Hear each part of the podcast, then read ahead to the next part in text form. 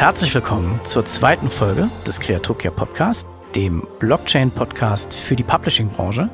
Ähm, hier treffen wir uns jede Woche, Jens und ich, ähm, als Gründer von Bookwire, um über Blockchain-Technologie im Zusammenhang mit Büchern, Hörbüchern der Verlagsbranche und für Autoren und Creator zu sprechen. Und heute in der zweiten Folge haben wir uns natürlich wieder einen spannenden Gast eingeladen. Wir freuen uns als Medienpartner vom Buchreport unterstützt zu werden. Alle Inhalte unserer Podcasts sind bald auch auf der Webseite von Buchreport zu finden. Darüber hinaus gibt es dort weitere Hintergründe und Fachinformationen für die Publishing-Branche.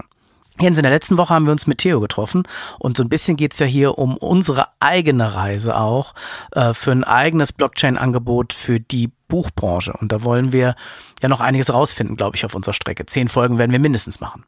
Genau, ich denke, wir haben letzte Woche einen guten Einblick in das Thema, was sind eigentlich NFTs gegeben, ähm, wie spannend das ist und äh, haben unglaublich lange mit Theo geredet. Wir wollten eigentlich viel kürzer sein, haben es aber äh, 45 Minuten geschafft, spannend zu füllen und ja, heute gehen wir in die nächste Runde. Genau. Und wir haben auch wieder einen spannenden Gast dabei, der insbesondere selbst aus der Publishing-Branche kommt. Und vielleicht kannst du ihn kurz vorstellen, Jens. Ja, genau. Wir haben heute zu Gast Sebastian Post. Ähm, wir kennen uns schon sehr lange. Ich kenne Sebastian viele Jahre. Er ist ein Digitalpionier in der Publishing-Branche. Ähm, er ist Verleger, er ist Unternehmer, er ist Berater und hat sich schon in der Frühzeit mit digitalen Themen wie E-Books sehr intensiv beschäftigt. Er hat Initiativen gegründet im Blockchain-Bereich. Er hat Verlage beraten. Er hat sich mit Big Data-Projekten beschäftigt. Ähm, ja, die Liste ist lang, zu lang, um das hier alles auszuführen. Aber sicherlich kommen wir im Gespräch an dem einen oder anderen Thema vorbei. Und ich freue mich sehr, Sebastian, dass du heute bei uns bist.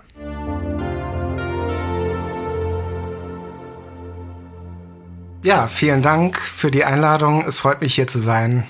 Ja, prima. Und ähm, das, was alle nicht so richtig wissen können, ist, ist, dass wir auch schon gemeinsam an unserem Projekt gearbeitet haben. Deswegen ist es umso schöner, dass wir heute von ein paar Grundsatzfragen ausgehen können, die wir dir stellen können. Und so unsere Leitfrage ist eigentlich aus deiner Perspektive, welche Chancen ergeben sich durch die Blockchain-Technologie und durch NFTs eigentlich für die Publishing-Industrie? Ja, das ist natürlich eine sehr äh, breite Einstieg in das, ähm, in das Thema. Vielleicht muss man ähm, nochmal ausholen und überlegen, äh, aus welcher Situation äh, wir quasi kommen, um äh, zu äh, verstehen, welche Vorteile sozusagen sich aus der Blockchain-Technologie äh, ergibt.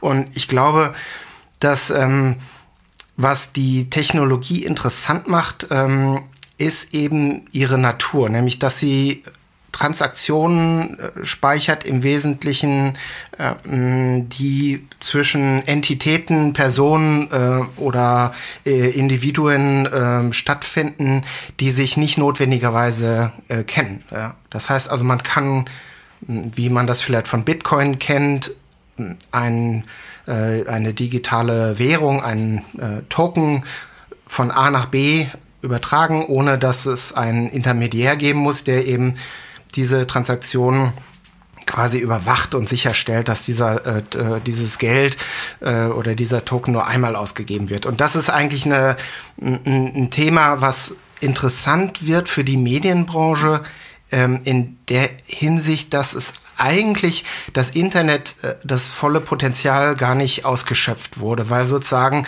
die äh, Marktstrukturen, die sich etabliert haben auf dem Internet, darauf basieren, dass dort äh, zentralisierte Organisationen, Plattformen, äh, Handelspartner sind, die quasi die Transaktionen organisieren ja, und äh, eigentlich handhaben, wenn man so will, die, die Bezahlströme handhaben, den Zugriff auf den Content handhaben.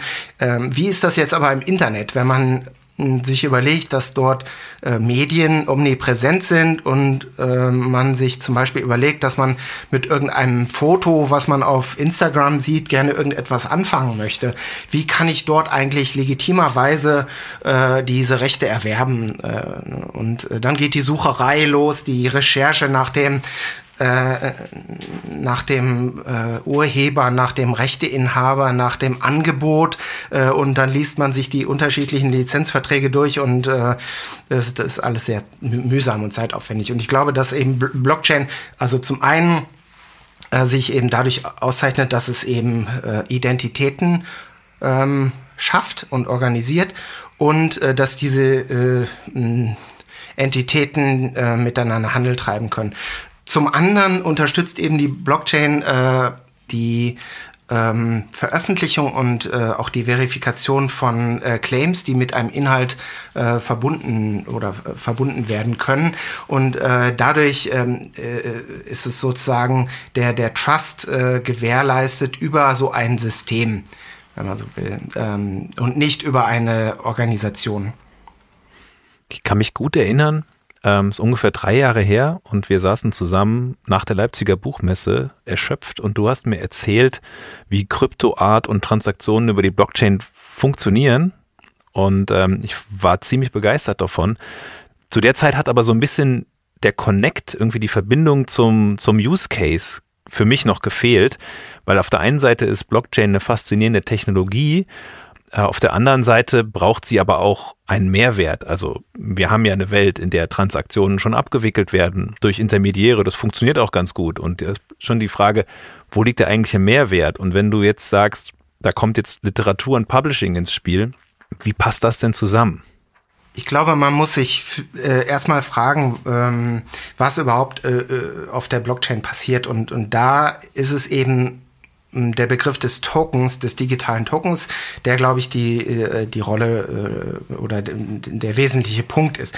Also bei äh, Cryptocurrencies oder bei Bitcoin zum Beispiel ist es eben eine limitierte Anzahl von Token, die quasi von A nach B übertragen wird. Und jetzt kann man sich eben vorstellen, dass eben mit diesem Token nicht nur ein monetärer Wert verbunden ist, sondern eben auch ein äh, ein Wert äh, zum Beispiel äh, in Form einer Lizenz, ja, oder ein, ein Recht, was irgendwie verbunden ist, oder eben vielleicht auch physische Dinge und Gegenstände oder eben Events, ja, wie zum Beispiel ein Ticket zu einem Konzert. Äh, das eben, und diese Verbindung zwischen dem Token, der auf der Blockchain verhandelt wird, und dem, was mit diesem Token letztlich äh, verbunden ist, das ist, glaube ich, das, wo das Potenzial sich äh, unglaublich öffnet. Also ob es jetzt um Literatur geht oder um Downloads oder um äh, Zugriffe auf ein, äh, auf ein, auf ein, ein physisches Buch oder ähnliche ähm, äh, Content-Formate, das spielt eigentlich keine Rolle. Und das ist das, was mit dem Begriff der Tokenisierung des äh, oder Tokenization of Everything, also der ähm, allumfassenden Tokenisierung auch gemeint ist. Es ist so ein Schlagbegriff, dass man eben sagt, die Verbindung zwischen dem, was auf der Blockchain verhandelt wird und dem, was äh, man als Gegenwert äh, ansehen kann zu diesem ähm, in Verbindung mit diesem Token, das ist eigentlich eine eine Sache, die ganz neu, neue Möglichkeiten und neue Potenziale, auch Handelspotenziale und Marktpotenziale eröffnet. Da würde ich gerne einhaken, weil ich glaube, das Copyright, das war so lange unter Druck durch in der Musikindustrie, durch den CD-Brenner, später durch die Peer-to-Peer-Netzwerke, dann ähm, jetzt in der Digitalisierung, ja, die E-Books, quasi die unendliche Kopiermöglichkeit von Inhalten, ja, einfach um sie konsumieren zu können. Wie können denn die Tokens eigentlich das Copyright und den Umgang damit aus deiner Perspektive revolutionieren? Was ist der Super-Hack dieser Technologie, um auch Copyrights zu stärken oder interessant zu machen?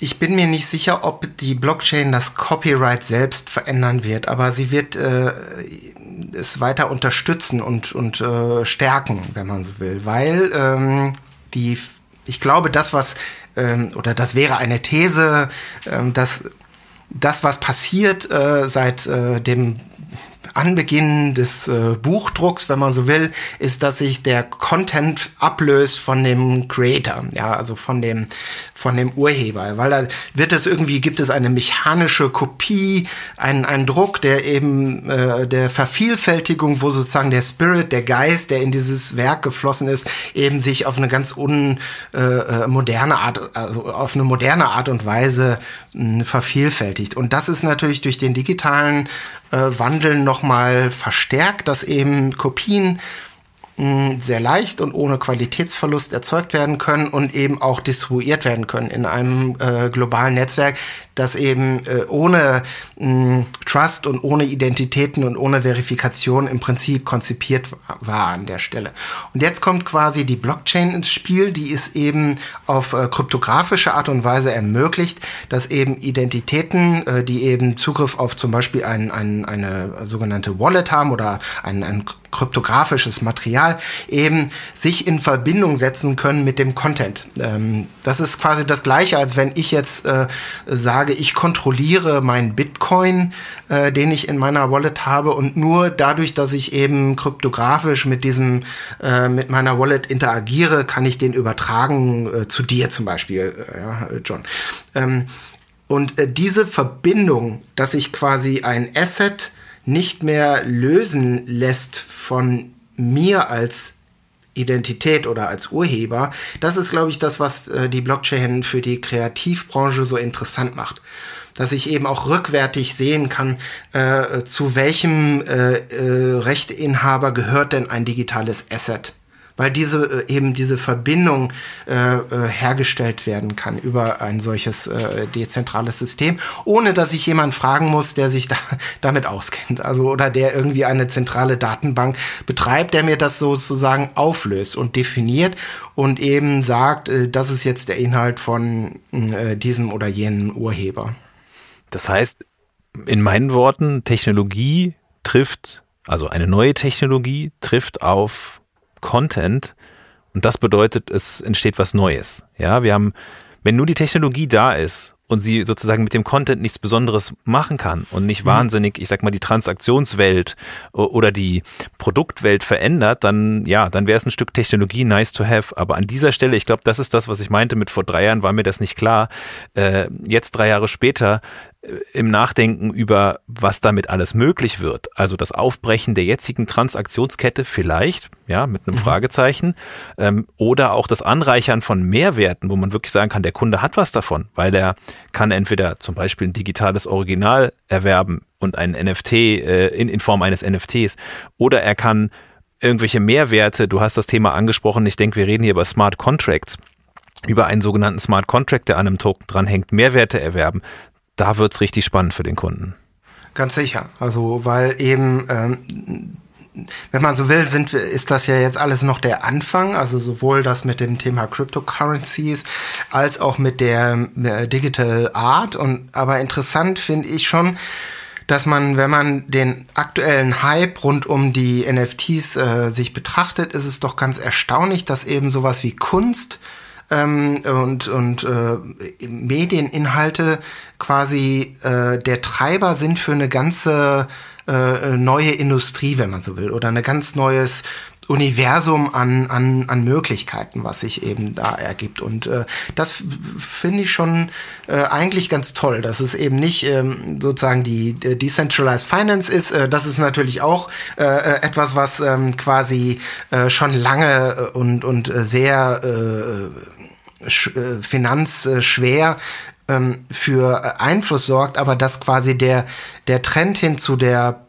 Popularisierung der Blockchain-Technologie eben durch die Kunst äh, stattfindet und die Möglichkeiten, die sich dort ergeben, äh, das ist, glaube ich, eine ganz, äh, ganz interessante Sache. Und man sieht dort eben ganz unterschiedliche Modelle, ob es eben jetzt tatsächlich nur die, die äh, Digital Collectibles sind, also die limitierten digitalen Auflagen, oder der Zugriff auf, ähm, naja, die Historie der, der Eigentümer eines bestimmten Werkes oder eben, also Provenienz ähm, his, ne, äh, die, eine, eines Werkes oder eben Dinge, die verbunden werden mit dem Content, also wie jetzt eben äh, Eintritt zu Lesungen oder irgendwie signierte Print-Copies oder ähm, ja, exklu andere exklusive äh, Ereignisse oder Dinge, die man sozusagen mit dem äh, Token verbinden kann. Und da sind wir auch ganz am Anfang äh, letztlich erst. Aber da ist auf jeden Fall was, wo von der, von den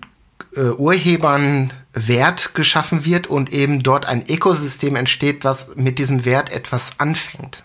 Du weißt ja, wir arbeiten an einer eben solchen Plattform. Sie heißt so wie dieser Podcast heißt, Creatokia. Es geht da genau um digitale Originale.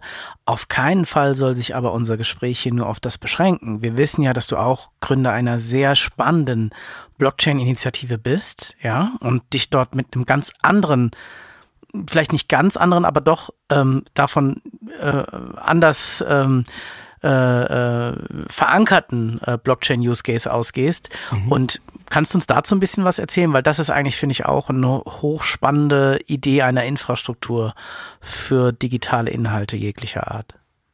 Ähm, ja, vielen Dank. Äh, du sprichst äh, den ISCC an, den International Standard Content Code, äh, den ähm, wir seit ungefähr vier Jahren ähm, entwickeln ähm, ähm, mit der ISCC Foundation. Ähm, der ISCC ist äh, ein dezentraler Identifier für digitale Medieninhalte.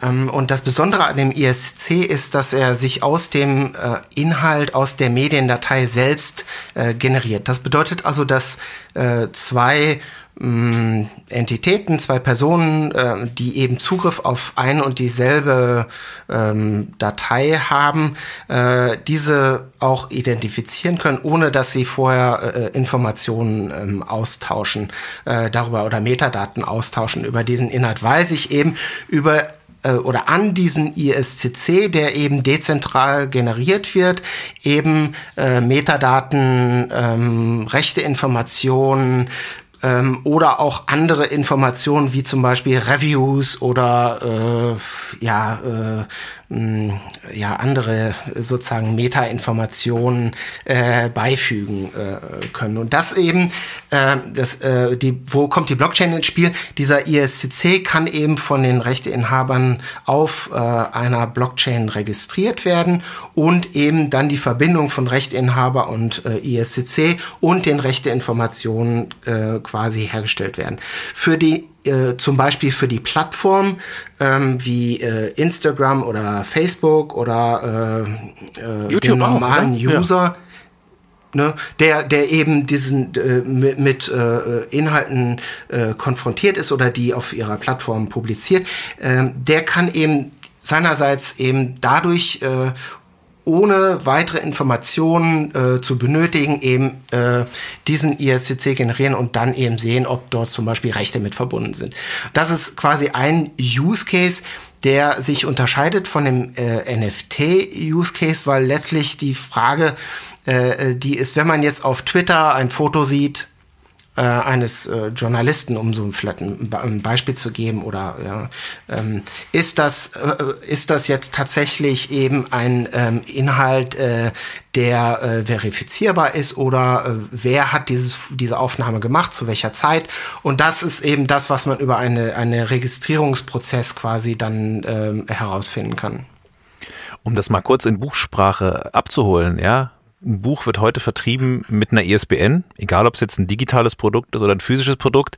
Das bedeutet faktisch, mit diesem Code, der sich aus dem Produkt selbst identifiziert, wäre es möglich, ja, einfach, dass jeder, der dieses Asset, dieses Medienprodukt irgendwo findet, irgendwo runterlädt, irgendwo konsumiert, sofort wissen kann, verifizieren kann, ah, okay, das ist das, weil es sich durch diesen Identifier klar identifiziert und gegebenenfalls auch weitere Informationen da dranhängen, wie zum Beispiel mhm. unter welchen Bedingungen darf ich das nutzen, wen müsste ich vergüten und so weiter. Also da sind, glaube ich, der Fantasie keine Grenzen gesetzt und da genau. sind wir so ein bisschen wieder bei dem Punkt, den du anfangs genannt hast, dass man im Bereich Copyright mit dieser Technologie natürlich Lizenzketten wahnsinnig vereinfachen könnte und auch ähm, diese Komplexität rausnehmen könnte, dass man eben einfach überhaupt gar nicht weiß, wenn man irgendeinen Text oder irgendein Bild findet, wer hat eigentlich Rechte daran, wer muss vergütet werden, wen muss ich fragen.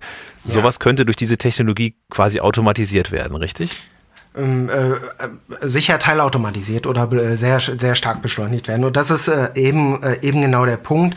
Wenn man jetzt quasi ein, äh, eine Handelsstrukturen sich, äh, sich vorstellt, wo sich alle äh, bereits kennen und eben existierende äh, Lieferketten und so weiter haben, da ist das vielleicht nicht so äh, äh, nicht der äh, nicht der Punkt, der sozusagen dort äh, die Veränderung reinbringt. Aber wenn man sich vorstellt, dass es eben ein, ein Netz gibt, in dem Inhalte sich ohnehin bewegen und in dem sie aufwendbar sind und die Frage eigentlich eher die ist, was kann ich mit diesem Inhalt legitimerweise tun? Oder wen muss ich eigentlich ansprechen, um äh, dort ähm, einen Inhalt äh, zu lizenzieren oder eben äh, zu erwerben.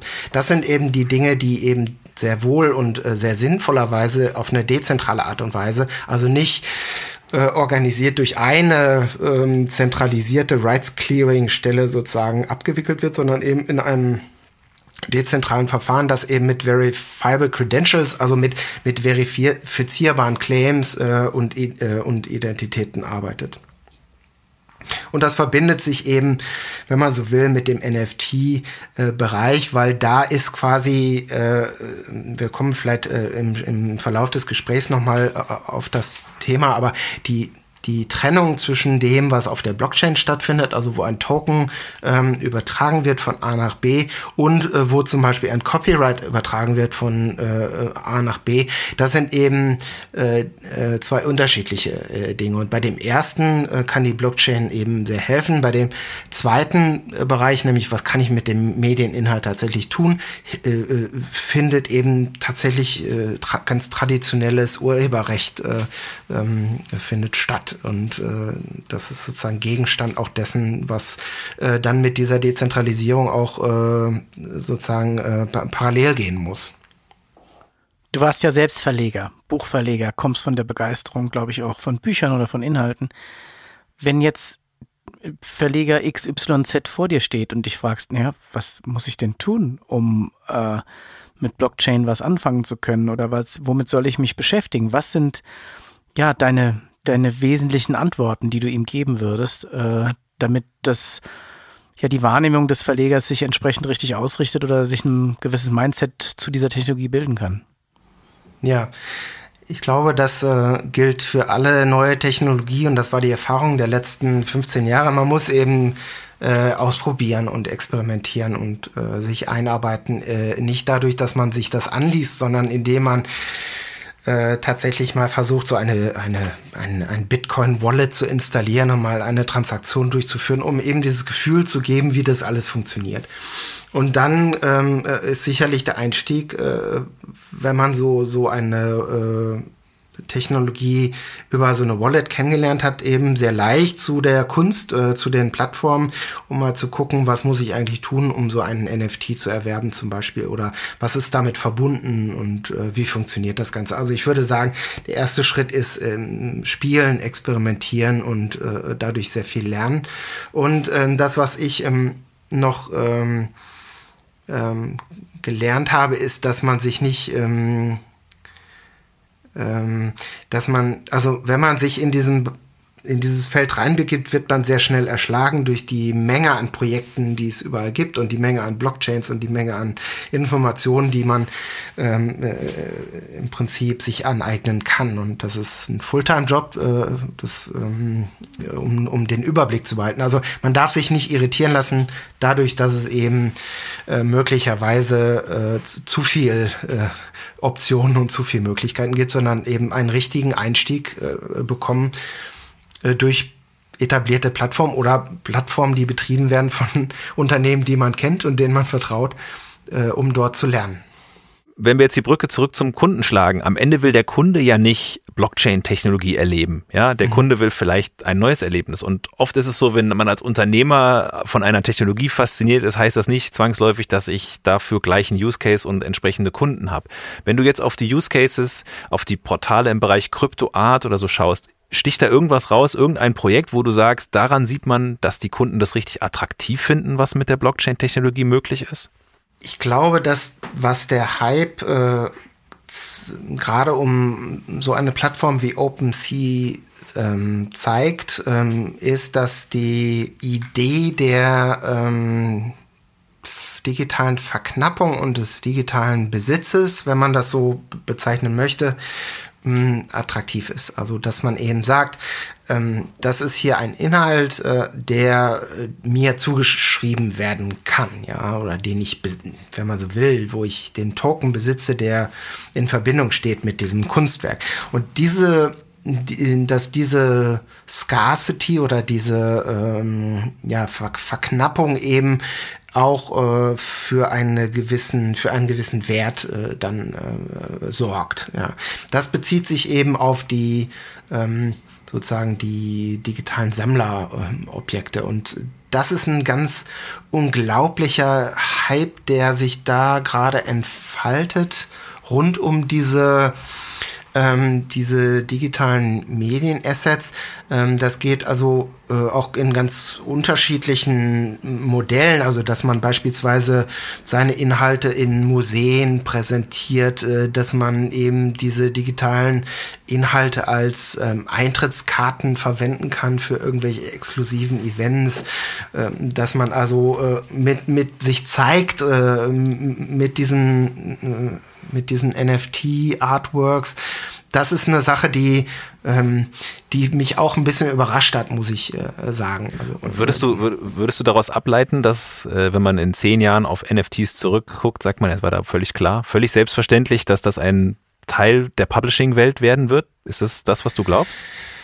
Ähm, das ist eine gute Frage. Also ich würde sagen erstmal, dass ähm, dass der Begriff NFT ja auch etwas äh, sperrig äh, ist also insofern ähm, aber ein genialer Marketing-Term. Äh, also irgendwie, weil sich da jetzt gerade alles drauf äh, stürzt. Also was man in zehn Jahren, glaube ich, sagen wird, ist, dass das ein, äh, ähm, ein, ein riesen Push war für eine neue Art des digitalen äh, Handelns äh, und äh, dass eben sehr viele Leute eben gelernt haben, wie sie eben mit diesen Token quasi umgehen ähm, äh, äh müssen. Also das sind jetzt gerade die Lehrerfahrungen und eben die äh, Standardisierungsbemühungen, die sozusagen in der Branche ähm, äh, äh, herrschen. Und ich bin ganz sicher, dass eben diese Idee, dass man ähm, ein äh, mediales Ereignis oder ein mediale, ein File oder ein, ein, ein, äh, ein, ein Event ähm, eben an einen Token mit einem Token verknüpft, der eben unique ist äh, dass das ein Modell sein wird, äh, was ganz sicher die, äh, die, die, Zukunft definieren wird. Und das, was jetzt gerade passiert, ähm, ist eben sozusagen die Vorhut von dem. Und, und ähm, wenn man sich die kommerziellen ähm, äh, Daten mal anguckt, gerade in den letzten vier Wochen, äh, ist es wirklich äh, also nicht ganz leicht zu erklären, wie sowas so eine Dynamik in diesen Markt reinkommt. Zum Abschluss vielleicht die kurze Frage. Was glaubst du? Wer steigt zuerst voll ein? Die Autoren oder die Verlage? Wo kommt der Impuls her für die Tokenisierung des Publishing? Oder ist das ein unfairer Gegensatz? Äh, nee, keineswegs. Also ich glaube, dass sich ähm, die Verlage ähm, und die Autoren äh, und die Self-Publisher äh, mit diesem Thema durchaus befassen. Es gab in der Vergangenheit eine Reihe von äh, Projekten, die äh, sozusagen experimentiert haben und wo man gesehen hat, dass es ein, ein Interesse gibt. Und äh, was sich vielleicht auch jetzt geändert hat, ähm, ist äh, die Tatsache, dass es äh, auch Agenturen gibt, die eben sich mit dem mit der Organisation dieses Angebots auch äh, befassen und beschäftigen. Man hat das gesehen bei den Kings of Leon, also einer Band, äh, die eben ein Angebot über eine, eine Medienagentur quasi vermarktet hat und äh, die sich eben auch um das äh, Thema der Plattform und der der der Wallets und der der sozusagen Blockchain bezogenen äh, Technologien ähm, äh, bemüht hat. Also insofern glaube ich, ähm, dass ähm, dass da äh, keiner bevorzugt ist äh, und äh, dass das ähm, sozusagen die Möglichkeit äh, für neu ähm, äh, für neue und interessante Talente sicherlich äh, gegeben ist. Also vielleicht noch ganz zum Schluss solche ähm, äh, Künstler wie Beeple oder Fevocius oder wie auch immer diese ähm, äh, ähm, die NFT-Stars äh, alle heißen, die hat man ja vor einem äh, einem Jahr nicht gekannt. Also jetzt sind sie sozusagen diejenigen, die die Standards setzen. Also ich glaube, äh, das Spielfeld ist offen und die Blockchain ermöglicht eben es für jeden gleichermaßen einzusteigen und ähm, ich denke, dass man mit den Partnern des Vertrauens und den Plattformen des Vertrauens äh, da auch ähm, äh, seine Erfahrungen äh, dann äh, sozusagen schrittweise in diesen Markt hinein machen kann. Also wie immer, wenn es in einem Markt neue Möglichkeiten gibt, werden die Karten ein bisschen neu gemischt mhm. und ähm, sicherlich verschwimmen die Grenzen von Autoren, Verlagen, Creatoren an dieser Stelle nochmal mehr besonders, weil einfach die Technologie es ermöglicht. Und ja, es bleibt spannend, wer da den Lied, den, wer, wer in den Lied geht. Vielen Dank, Sebastian, dass du heute bei uns warst und uns mit deiner Expertenmeinung weitergeholfen hast. Wir wünschen dir für deine Projekte alles Gute und wir hoffen, wir sprechen uns bald wieder. Danke sehr.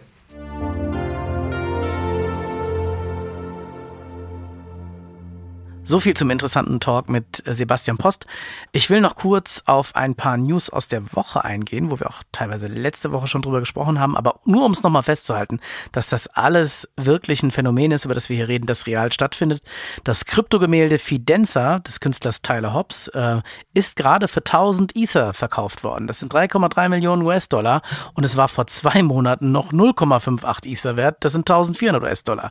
Also was für ein unglaubliches Spekulationsobjekt. Außerdem war das Handelsvolumen auf OpenSea, der NFT-Plattform, über die wir eben gesprochen haben, im letzten Monat eine Milliarde US-Dollar. Im Vergleich, allein die Musikbranche in Deutschland ist zwei Milliarden Dollar im Jahr Umsatz schwer. Und nochmal wiederholen, Visa hat einen der Krypto-Punks gekauft für 150.000 US-Dollar. Und ich denke, wir brauchen alle nur darauf zu warten, bis dieser Krypto-Punk in der nächsten Visa-Werbung auftaucht. Dann ganz wichtig, Feedback. Wir würden uns sehr freuen, von euch, liebe Zuhörerinnen und Zuhörer, Feedback zu bekommen und ähm, vielleicht auch Lob oder weitere Fragen, die wir hier im Podcast aufgreifen können. Äh, Feedback geht an contact at creatokia.com, so wie man das auf Englisch schreibt, contact at creatokia mit C am Anfang.com. Und wenn es euch gefallen hat und ihr äh, uns weiterempfehlen mögt, bitte macht das doch Gebt uns eine 5-Sterne-Bewertung auf Apple Podcasts und erzählt euren Freunden und Verwandten von uns. Auch von meiner Seite vielen Dank fürs Zuhören und nochmals vielen Dank an unseren Medienpartner Buchreport. In der nächsten Folge geht's weiter. Ähm, wir haben den nächsten Experten zu Gast und zwar den Restrukturierungsexperten und Wirtschaftsanwalt Tom Bregelmann. Mit dem sprechen wir über die rechtlichen Aspekte der Blockchain-Technologie, wie die jetzt schon ähm, ja, die Rechtsberatung beeinflusst und welche Learnings die Publishing-Industrie daraus ziehen kann hochspannendes Thema, ja. Äh, oh mein Gott, es geht auch noch um Legal-Themen. Und auch vielleicht um Regulierung. Und vielleicht stehen wir alle mit einem Bein im Knast, Jens, so wie immer. Ja, so wie das immer ist, wenn man was Neues probiert als Unternehmer. Also, bis nächste Woche.